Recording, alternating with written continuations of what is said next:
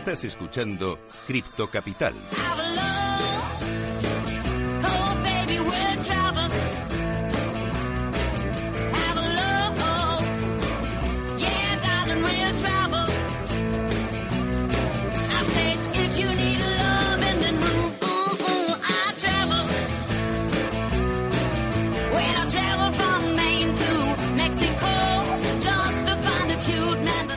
Pues continuamos. Después de que Marta y Esther nos hayan explicado de forma muy clara eh, el tema de los impuestos y cómo podemos hacer para aprovechar esas posibles pérdidas que hemos tenido en criptoactivos, eh, vamos a empezar ahora con Nicolás Martínez Lavajo, Nico, es cofundador y CFO de Lunar XY. Y Alejandro Risco es cofundador y CCO de la misma empresa. Normalmente el que maneja los fondos entiendo que es Nicolás. Correctísimo. Y el máximo responsable de comunicación suelen tener enfrentamientos por temas de presupuesto. ¿Cómo lo lleváis vosotros? Yo pasta y a él le gusta hablar. Y, nos llevamos hemos bien. conseguido llevarnos bien, hemos conseguido llevarnos bien. Bueno, ya nos habéis dejado claro el tema de si sois criptofans o criptoescépticos, pero tenemos una sección que se llama Criptopedia, donde explicamos algunos de los conceptos más importantes para entender y aprovechar el mundo cripto. Y en este caso vamos a dejar que nuestros invitados nos expliquen en qué consiste la web 3.0. ¿Nos lo contáis? Me encanta esta pregunta, Carlos, así que la, la voy a contestar con mucho gusto. Eh, me gusta mirar el pasado para entender el presente y sobre todo no cometerlos en el futuro. ¿no? Eh, la web 1.0 eh, sin duda rompió el paradigma del acceso a la información. ¿no? El acceso a información an- antes estaba muy limitado. Ahora, gracias a las primeras webs podía todo el mundo acceder a esta información. En la web 2.0 nacieron los grandes marketplaces de, aplicaciones y toda la gente podía empezar a disfrutar de, esas, de, esas, de esa información y de esas aplicaciones de una forma más accesible. Y la web 3.0, para mí, el paradigma que viene a traer es la libertad y el empoderamiento. Devuelve esos datos, esa información, esas imágenes al propio usuario y le, le da las responsabilidades y los derechos a que todo eso le pertenece. Y por supuesto, digamos, también no- nos, nos crea la responsabilidad casi moral de entender, oye, mis datos son valiosos, lo que tengo es importante. Entonces, la Web3, digamos, recoge todos los ecosistemas digitales que tienen algún tipo de aplicación o conexión con la tecnología blockchain. Esto engloba desde cosas más sonantes en, los- en la, en la prensa, como puede ser el metaverso, las criptomonedas, pero también los tokens que representan activos, los coleccionables digitales también llamados NFTs. NFTs, ujú. Sí. Y que no se nos olvide que, por ejemplo, empresas súper conocidas como Carrefour o el Banco Santander llevan utilizando blockchain desde hace más de 12 años. Entenda- Eh, esto es verdad que muchas veces es desconocido, pero es así, es así, ¿no? Entonces, un poco, como nos gusta entender Lunar que sí, la web 3 es la web 2 traída para devolverle poder a los usuarios, sin duda. Yo me las gusta estoy- mucho y quiero puntualizar porque el poder es algo muy importante, pero también quiero remarcar la responsabilidad que viene ligada al poder. Y es verdad, y es, un poco también lo que decías tú antes de si tengo inversiones en DEX, que no es CEX, que no puedo ir y pedir y ver el reporte, es verdad que tengo que tener esa responsabilidad de cómo voy a recoger yo esos datos para después a Hacienda, etcétera, etcétera. Es verdad que eso, eso es una aplicación muy puntual, pero que es verdad que todo poder, aunque sea como un- un- una frase muy común, todo poder conlleva una responsabilidad y es cierto.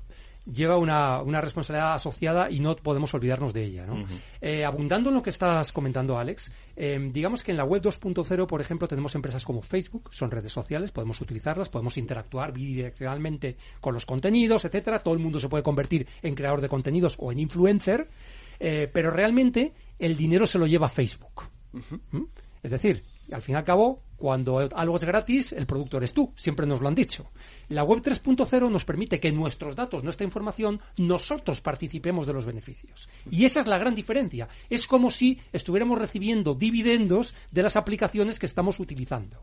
Y eso es lo que permite la web 3.0. Imaginaros ser que por ser usuario de Facebook, todos los meses o todos los días tuvierais una recompensa mm, proporcional o asociada al consumo que haces de esa aplicación o a los datos que introduces en esa aplicación. Pues eso es lo que hace la web 3.0. Lo que pasa es que mucha gente no lo sabe, ¿no? Es, es así. Sí, y por puntualizar ahí, Carlos, que me parece súper interesante lo que has dicho. Antes, por ejemplo, hemos conversado por, por LinkedIn, ¿no? Te- La, Sí. la mítica red social de trabajo, y te he contestado. Efectivamente, hay una comunicación entre Carlos y yo, que soy Alex. Pero no puedo hablar con el algoritmo de LinkedIn y decirle, oye, posteame esto bien, oye, Exacto. bien.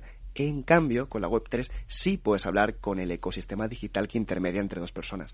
Puedes hablar directamente con el protocolo y decir, me voy a conectar aquí, quiero tener acceso a estos datos, voy a utilizarlos de esta manera. Y eso precisamente es lo que rompe para mí el paradigma totalmente. Es verdad que esas aplicaciones son infinitamente complejas en lo tecnológico, pero por suerte no todos tenemos que ser técnicos para entenderlo, porque yo siempre planteo esta pregunta cuando hablo, ¿no? Y es, oye, vosotros habéis adoptado la Web 2, os habéis levantado un día y dicho, hoy me apetece adoptar la tecnología Web 2.0. No, simplemente tenéis amigos en Instagram, os hicisteis una cuenta, os pusisteis guapitis, guapitos y guapitas y subisteis fotos. Sí. La tecnología Web 3 llevará un camino muy similar. Oye, yo no quiero adoptar la tecnología, ¿no? Lo que quiero es utilizar aplicaciones que me son interesantes como usuario. Y de hecho ese camino se está recorriendo ya. Cada vez es más sencillo utilizar las aplicaciones, aunque sigue siendo complejo algunas de ellas, ¿no? Esto es así, ¿no? Bueno, eh, contadnos cómo, por qué surge Lunar XY y qué pretendéis conseguir con, la, con, con vuestra empresa. Eh, siempre me gusta explicarlo desde la visión, ¿no? de esta parte un poquito más etérea, abstracta. En Lunar XY estamos construyendo la base tecnológica que utilizarán las empresas para acceder a blockchain durante los próximos 5 o 10 años.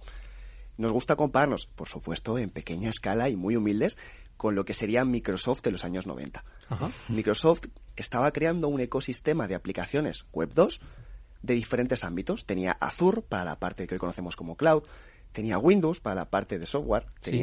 Eh, Microsoft Office para la parte ofimática y gracias a esa tecnología se han podido crear diferentes núcleos ¿no? que han aprovechado después otras empresas. En Lunar estamos haciendo lo mismo, pero para la Web3. Estamos creando aplicaciones para empresas para que puedan tokenizar activos en la parte más financiera.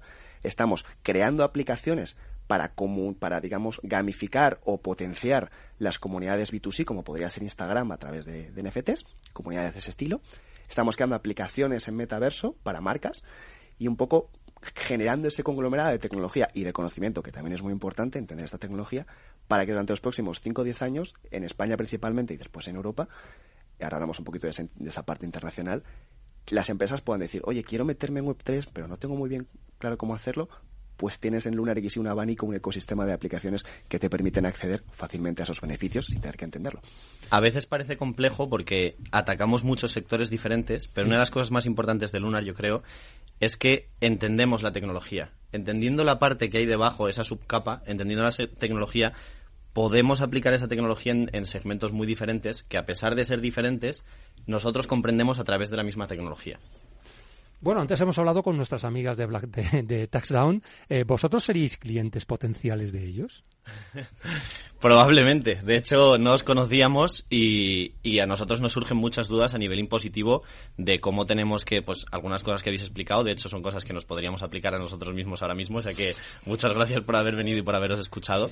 Eh, y sí, por supuesto. Eh, lo, que, lo que decías antes, de hecho, de que hay una hoja en blanco que todavía no se sabe muy bien cómo es la legislación y hacia dónde va a ir, nosotros es algo que sufrimos desde nuestra parte, no solo a nivel impositivo, pero también a nivel impositivo, y nos podríamos, por supuesto, apoyar en ellas. Qué Y- bien, pues nada, luego hablamos, ¿eh? Bueno, y también al revés. Es decir, Al revés ¿qué se puede hacer de Lunar XY que pudiera ser beneficioso para TaxDown, por ejemplo? Pues mira, a mí se me ocurre una aplicación que me gusta muchísimo y también voy a decirlo, es con NFTs. ¡Oh!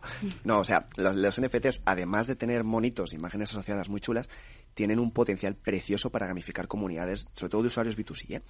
Por ejemplo, imaginaos que yo ahora convenzo a Nico para que sea vuestro cliente. Entonces Nico empieza a tributar con vosotros. Pues el primer año digamos que sería un usuario nivel 1. Y vosotros podéis crear ciertos retos para que Nico fuera subiendo de, subiendo de nivel como usuario. Y una cosa chulísima que, a mí siempre me gusta contar, los inventores de, de este tipo de gamificación de, de comunidades son las aerolíneas, que tenías las, las- tú viajabas, tenías puntitos y cuanto más puntitos tenías, algún día podías viajar gratis. Pues vosotros podéis crear un modelo así de chulo, igual para vuestros clientes. Cuando el cliente llega a cierto nivel, ha acumulado ciertos beneficios, y aquí viene el cambio de paradigma con la blockchain, puede utilizarlos si quiere, si le le parecen beneficios que les interesan, o puede venderlo a otro miembro de la comunidad. Y así digamos que generáis un- una especie de círculo, ¿no? De loop, con costos casi cero para vuestros recursos, pero que sí que vuestros usuarios se sientan premiados. A mí me parece que es una aplicación preciosa. Esa venta del NFT yo creo que es el, el- el- el gran valor añadido que añade la blockchain a esa gamificación que ya crearon las aerolíneas hace años. Es, es muy importante decirlo porque tú, y como decíamos antes, es el empoderamiento de mi activo digital. Claro. Yo puedo utilizarlo si me interesa o puedo venderlo si, me- si no me interesa. Realmente esto tiene que ver con algo que decís mucho como lema de la compañía, ¿no? Y es que la tecnología blockchain supone un antes y un después en la historia. Entonces, ¿nos podéis ampliar este concepto? ¿Realmente por qué creéis que la blockchain es un antes y un después? Pues mm, desde el punto de vista primero de las empresas, ¿no? Vamos a hablar un poco de, los dos perfiles, ¿no? De, esos usuarios B2B, vamos a poner un fondo, un caso real, ¿vale? Un fondo de inversión profesional. Este fondo de inversión siempre estaba o siempre ha estado históricamente muy capado respecto a qué tipo de usuarios podía tener en sus saberes, porque como mínimo los fondos de inversión suelen requerir entre 100 y 500 mil euros para empezar a invertir. Ofrecen rentabilidades muy buenas, porque pues son fondos regulados, pero se ven muy limitados a la hora de captar ¿no? ese, Claro. ese, ese capital. No está al alcance de todo el mundo. Efectivamente. Entonces, la tecnología blockchain les permite acceder a un mundo entero de nuevo de usuarios, mientras que para los usuarios, hablando de los B2C ahora, les permite obtener unas rentabilidades y el acceso como, como es como empoderados hacia un sistema financiero mucho más interesante sin tener que tener esos grandes, grandes capitales, porque sabemos que la tecnología blockchain en la parte de fintech ha ayudado mucho a revolucionar toda la parte de crowdfunding. ¿no? Entonces, para mí esto es un antes y un después de historia porque estamos rompiendo barreras casi socioeconómicas. Claro. Hablamos de temas casi filosóficos más que tecnológicos y financieros. Y para mí esto tiene una importancia brutal. No sé qué dirá Nico. Sí, de hecho, o sea, no sé si queda ya un poco rancio, porque es una palabra que hemos utilizado mucho, pero la democratización de la inversión se ha utilizado y reutilizado y reutilizado, pero es que es cierto. Es decir, ahora mismo hay, hay productos financieros que han, que han sido capados, no, no capados por una razón estricta, pero que se capan porque un, un inversor particular, pequeño, un inversor pequeño, no puede entrar No puede ese tipo de acceder a ellos. productos Exacto. La blockchain, los productos financieros tokenizados, etcétera, etcétera, cambian literalmente este paradigma. Y eso es importante porque cambia realmente la economía del pequeño inversor. Siempre tenía, se tenía la imagen de que las, las inversiones más rentables, las de verdad, las buenas, estaban solo al acceso de unos pocos, ¿no? Y, a- y a- la blockchain es lo que rompe, ¿no? Ahora está al acceso de todo el mundo, ¿no? Eso es, Esa es la, eso esa es. es la realidad, ¿no? Eh, oye, una cosa muy importante, o sea, muy interesante que surge y que a además a mí me preguntan también eh, amigos míos, existe la imagen de que los proyectos web 3.0 son estafas eh, o scams, ¿no? Como se suele decir en inglés, ¿no? Y hace poco nos comentaban que el 85% de los proyectos web 3.0 desaparecen a los pocos meses. ¿Cuál es vuestra opinión sobre esto? Voy para allá. Em, sí, de hecho, o sea, el mercado lo piensa y lo piensa con razón. El, el, el, el mundo cripto, el mundo blockchain empezó hace unos años con proyectos con unas utilidades reales muy buenas, Mm. pero que se vieron sumergidos por una cantidad inmensa de proyectos que realmente no tenían una utilidad práctica, que no valían para nada o que incluso llegaban a ser scams. Aunque no fuesen scams, si eran proyectos que no tenían una utilidad real y los, los inversores de forma especulativa los compraban, eh, al final eso no llevaba a ningún lado. Se mezclaron proyectos que no tenían utilidad con, inversores muy especulativos, porque al final es un mundo nuevo, es un mundo que podía eh, llevar a grandes rentabilidades y ese, ese sentimiento se ha llegado, o sea, se ha instaurado y fuera del sector es lo que más se conoce. La especulación, los scams, etcétera. Ahora bien, nosotros de hecho es una de las es una de las cosas que buscamos en Lunar cambiar ese paradigma, porque la blockchain, como decía antes, tiene aplicaciones reales o como ha explicado antes Alex con el con el fondo de inversión tiene aplicaciones reales muy importantes y que generan muchos beneficios. Ese es el esa es la tarea principal de empresas como nosotros que estamos ahora creando ese camino de blockchain. De hecho, por eso decías tú antes, Nico, y también Marta, que erais criptofans en lo tecnológico Eso es. y criptoescépticos en lo especulativo, Eso es. que es lo que estamos hablando ahora, ¿no? Eso es. Justo.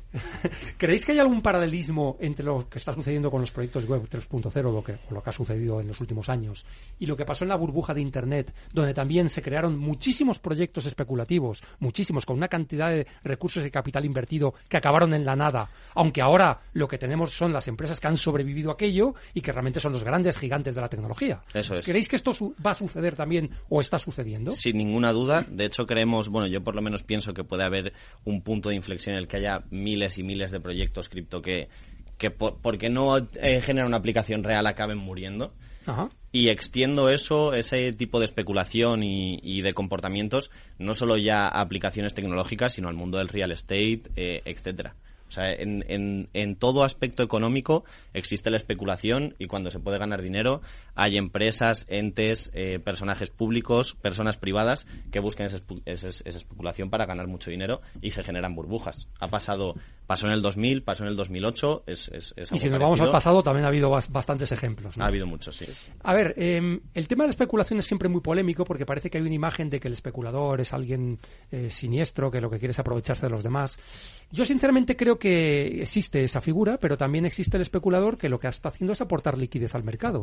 Y lo que está haciendo es arriesgarse. Si acierta, recibirá su premio y se equivoca, se recibirá su castigo en forma de pérdida de su, de su capital. Por lo tanto, no digamos aquí que los especuladores son malísimos y que hay que acabar con ellos, porque yo creo que son necesarios para que un mercado exista. Por supuesto. ¿Cuál es vuestra opinión? Yo a lo que me refiero, y ahora les. Eh, perdona.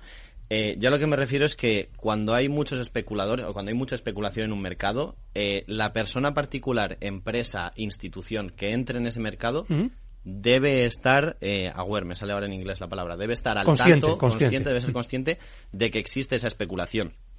Y punto. Para tomar las precauciones. No, no quiero hacer un juicio de valor de si es Sí, bueno o malo. Simplemente que tienes que conocer cuáles son las reglas del mercado para entrar en un mercado y justo en las cripto ha entrado mucha gente que, que no tenía ni idea de cómo funcionaba el mercado y se ha visto perjudicada por ello. Entonces, antes de entrar en un mercado, yo creo que la, la gente lo que debemos hacer, tanto empresas como particulares, es intentar conocer al máximo ese mercado para sacar provecho de ese mercado y no vernos perjudicados por, por actividades eh, negligentes, actividades malas, etcétera. Bueno, ya lo decía el gran Warren Buffett, que es criptoescéptico, decía que solo inviertas en aquello que conoces. Entonces, es, en el justo, fondo es esto, ¿no? justo. Primero haz tu investigación. Yo ¿no? creo que si a, si a Warren Buffett le explicamos bien lo que es la tecnología, se viene unas semanas con Lunar, yo creo que será como nosotros, criptoescéptico en lo, en lo especulativo y criptofan en lo en tecnológico. lo tecnológico, ¿no? Seguro. Em, oye, decís en vuestras redes sociales que construís ideas digitales ganadoras. ¿eh? ¿Cómo se distinguen? Las que son buenas de las malas. ¿Nos podéis contar algún proyecto web 3.0 Sí, en concreto? sí, sí, encantado. Contadnos un poco. De hecho, voy a, para explicar esa parte, voy a aprovechar una cosa que has dicho tú que me parece muy interesante, ¿no? Que es, oye, es que el especulador también es un liquidity provider, ¿no? Es un proveedor de liquidez al mercado. Eso es. Pero es que eso también ocurre en el mercado tradicional, pero efectivamente está al alcance de muy pocos, ¿no? Una de las grandes ventajas del mundo cripto para ese tipo de inversores es que pueden ser eh, liquidity providers de un protocolo y recibir esos beneficios desde 100 o 1000 euros. Hay que entender que eso ha cambiado el juego totalmente. No, realmente desde un euro o desde Sí, sí. cantidades ridículas. Entonces es muy importante, ¿no? Entonces vamos a hablar de, algo- de algún proyecto eh, muy chulo. Eh, bueno, voy a hablar, la verdad, que de, de nuestro bebé, de nuestro diamantito en bruto, que es Pentaken. Pentaken es un ecosistema donde reunimos diferentes oportunidades de inversión con diferentes eh, metodologías de inversión, diferentes preparados para inversores con diferente aversión al riesgo. Y es una especie de un poco de escaparate, ¿no? Ya que nosotros realmente esos productos en la parte financiero fiscal no los creamos, pero sí que utilizamos la tecnología para ponerlos, ¿no? Eh, a mano del usuario, ¿no? A mano del usuario. Entonces, dentro de ese fondo, dentro de ese, de ese ecosistema de inversión que tenemos, tenemos cosas de todo tipo. Y creo que es un poco también de nuevo la ventaja de la blockchain. Tenemos eh, inversiones en real estate, que sabemos lo que da el real estate, es muy seguro, pero tiene una rentabilidad bastante limitada. Sí. Y también damos acceso a los inversores a fondos de especulación cripto totalmente arriesgados, pero con una, con, un- con una posibilidad de inversión de retorno muy grande. Nos gusta mucho este proyecto, Pentaken, que es nuestro, nuestro, nuestro bebé, porque digamos que también ponemos al, al usuario en su sitio. Es como, oye, ¿tú quieres invertir? Por supuesto, bienvenido. Aquí tienes la puerta, tienes las herramientas, además te ayudamos nosotros. Pero que no se te olvide que es tu responsabilidad esa gestión del riesgo, entender el producto en el que inviertes, porque tampoco vamos a infantilizar al inversor. Es verdad, es verdad que sí que hacemos una tarea como de educación y que en la plataforma se lleva una tarea de educación porque lo que he dicho antes es, es responsabilidad del usuario, pero también nosotros tenemos ese sentimiento de responsabilidad de entra en la plataforma pero conoce qué tipo de proyecto estás viendo y, y entiende en qué tipo de proyecto puedes invertir. Son fondos cripto, tienen más, o sea, un fondo cripto a lo mejor tiene más más riesgo que, que invertir en real estate, pero ¿por qué tiene más riesgo? ¿Por qué tiene más rentabilidad? Entonces, por ejemplo, imagínate, ¿no, Carlos? Tú entras en la plataforma, puedes construir tu propia cartera. Pues oye, tengo, imagínate, ¿no? X para invertir. Pues un 20% para real estate, ¿no? Sé que voy ahí eh, avalado en activos, eh, respaldado por un, por un inmueble, voy a ganar, pero algo menos. Oye, voy a destinar otra parte de mi portfolio, ¿no? A algo más arriesgado. Y tú mismo vas a poder ir construyendo algo que tú consideres adecuado. Y esto nos parece, sin duda, una revolución en el mundo de las finanzas. Es verdad que hay que ser sincero, ha sido un auténtico comedero de cabeza eh, construirlo en la Claro. parte fiscal, pero estamos muy orgullosos del resultado y de sí. proveer al, al- Antes hablamos de nuestros abogados, ¿no? Nuestros abogados tienen un papel casi de, de fundadores de la empresa porque están el día a día diciendo, chicos, hay que hablar con CNMV, chicos, hay que hacer esto de esta forma y nosotros lo que queremos es ahorrarle a los inversores retailers esa, ¿no? ese paso y decir, oye, aquí tienes un escaparate, mira y compra lo que desees. Es una plataforma de inversión, digamos, que está a disposición de cualquier usuario. ¿Esto está listo ya para poder ser utilizado o todavía no? Eh, por- Lanzamos, hemos lanzado la plataforma en, en enero. Las primeras, lo que hablaba antes eh, Alex de Real Estate, se lanzan a mediados de febrero. Creo que vamos a lanzar las primeras eh, tokenizaciones de inmuebles eh, o promociones inmobiliarias. Un, hacemos un lanzamiento de una startup también, que no lo hemos mencionado. Y estamos desarrollando ahora el MVP de los tres primeros eh, fondos tokenizados. Y por, y por matizar ahí, que eso sí es muy importante, no es exactamente una plataforma de inversión en términos fiscales, ¿no? Simplemente un escaparate de conexión tecnológica con otros proyectos. Nosotros, digamos, somos Perfecto. el mero puente Vale. intermediario tecnológico. Esto es súper importante porque realmente son dos entes jurídicos totalmente diferentes. Si no sois un intermediario financiero, ni EAFI, Eh, ni nada de esto. No, Eso eso. es. Trabajamos con EASIS, con EFI, con EAFIS, con ESIS, Sí. pero trabajamos con ellos. Nosotros simplemente decimos, aquí está. Y eso, eso me parece que es un, un trabajo de aunar una parte legal, una parte tecnológica, una parte de estudio financiero y para proveer al usuario con oportunidades, simplemente. Oye, eh, ¿algún consejo que queráis dar a nuestra audiencia que les pueda interesar a lo mejor estos proyectos web 3.0? ¿Qué, ¿Qué les diríais? Yo no me quiero repetir y siento que lo voy a hacer, pero conciencia es lo más importante. Antes de y, lo decía lo decías tú porque lo decía Buffett, em, tenemos que saber en qué tipo de proyectos estamos entrando. Eh, es muy importante que los estudiemos antes. No hemos entrado a hablar de tokenomics y proyectos cripto y cómo se estudian, pero hay que hacer, o yo considero que es muy importante hacer un análisis fundamental del, del proyecto en el que estamos entrando y eso es parte de nuestro legado. Yo creo que tenemos que queremos eh, transmitir al, al pequeño inversor y no tanto pequeño, pequeño, mediano o gran inversor. Queremos transmitirle eso y ese es mi consejo.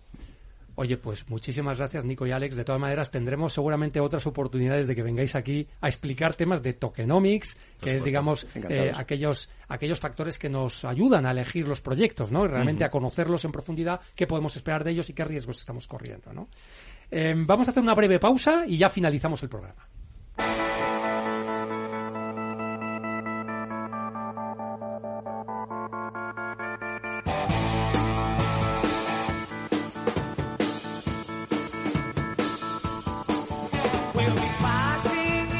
Bueno, pues después de esta apasionante entrevista e intervención de nuestros amigos de Lunar XI, eh, vamos a resolver el criptoenigma.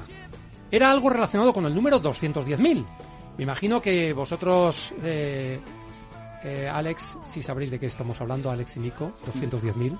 Pero bueno, ahora vamos a ver. No sé si en Taxdown sabéis que tiene que ver el número 210.000 con el mundo cripto. Alguna idea tengo. Tú tienes alguna idea, ¿verdad, Marta? Bueno, tiene que ver con la blockchain de Bitcoin. Y es que cada 210.000 bloques está programado que la recompensa de los mineros se reduzca a la mitad, en un proceso conocido como halving. Como se tarda unos 10 minutos en minar un bloque, esto ocurre aproximadamente cada 4 años, quedando algo más de un año para que esto ocurra. Por cierto, para los especuladores, que sepáis que hasta ahora, 6-9 meses antes de cada halving, es decir, dentro de 2-3 meses, se produce un gran crecimiento en el precio de los criptoactivos.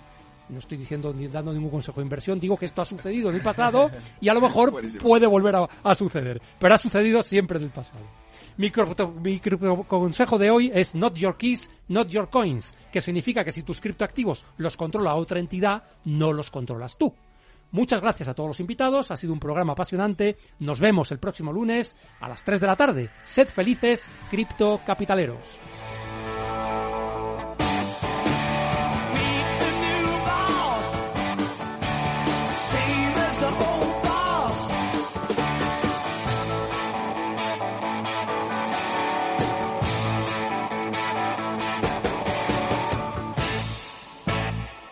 En Capital Radio, Cripto Capital.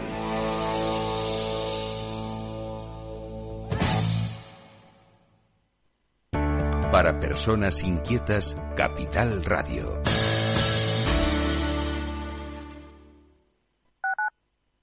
Capital Radio 103.2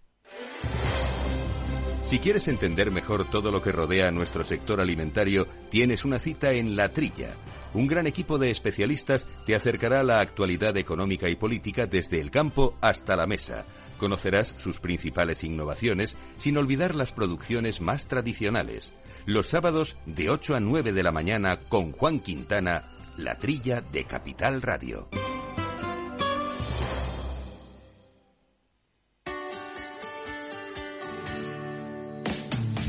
¿Te imaginas un programa de radio donde el talento es protagonista? Lo tienes en Capital Radio. Humanos en la oficina, el programa más humano y divertido creado por el galardonado speaker internacional Miguel Ángel Pérez Laguna, todos los viernes a la una de la tarde.